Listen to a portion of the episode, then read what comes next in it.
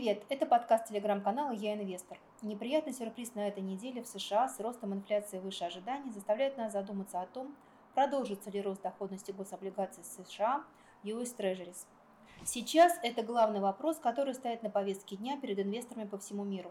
Ведь это гигантский рынок, падение цен на котором при росте доходности неизбежно тряхнет остальные. На начало текущего года ничто не предвещало беды. Доходность десятилетних американских гособлигаций была чуть выше 1%. Большинство инвестиционных домов прогнозировали рост не более 0,5-0,7% к концу 2021 года. Но уже в марте их доходность превысила 1,7%. При этом на словах ФРС США сохраняет уверенно твердый настрой не повышать ключевую ставку до 2023 года. Теперь вспомним, что движет кривой доходности. Краткосрочная доходность у облигаций с погашением через год-два следует за ключевой ставкой ФРС. И если верить финансовым властям США, короткие доходности останутся стабильными, по крайней мере, до 2023 года.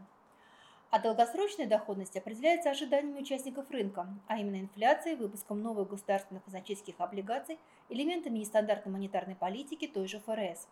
Если посмотреть на нашем канале на график разницы между доходностью долгосрочных и краткосрочных облигаций с 1980-х годов, то будет очевидно, что обычно после выхода экономики из очередной рецессии разница доходила до 2,5-3%.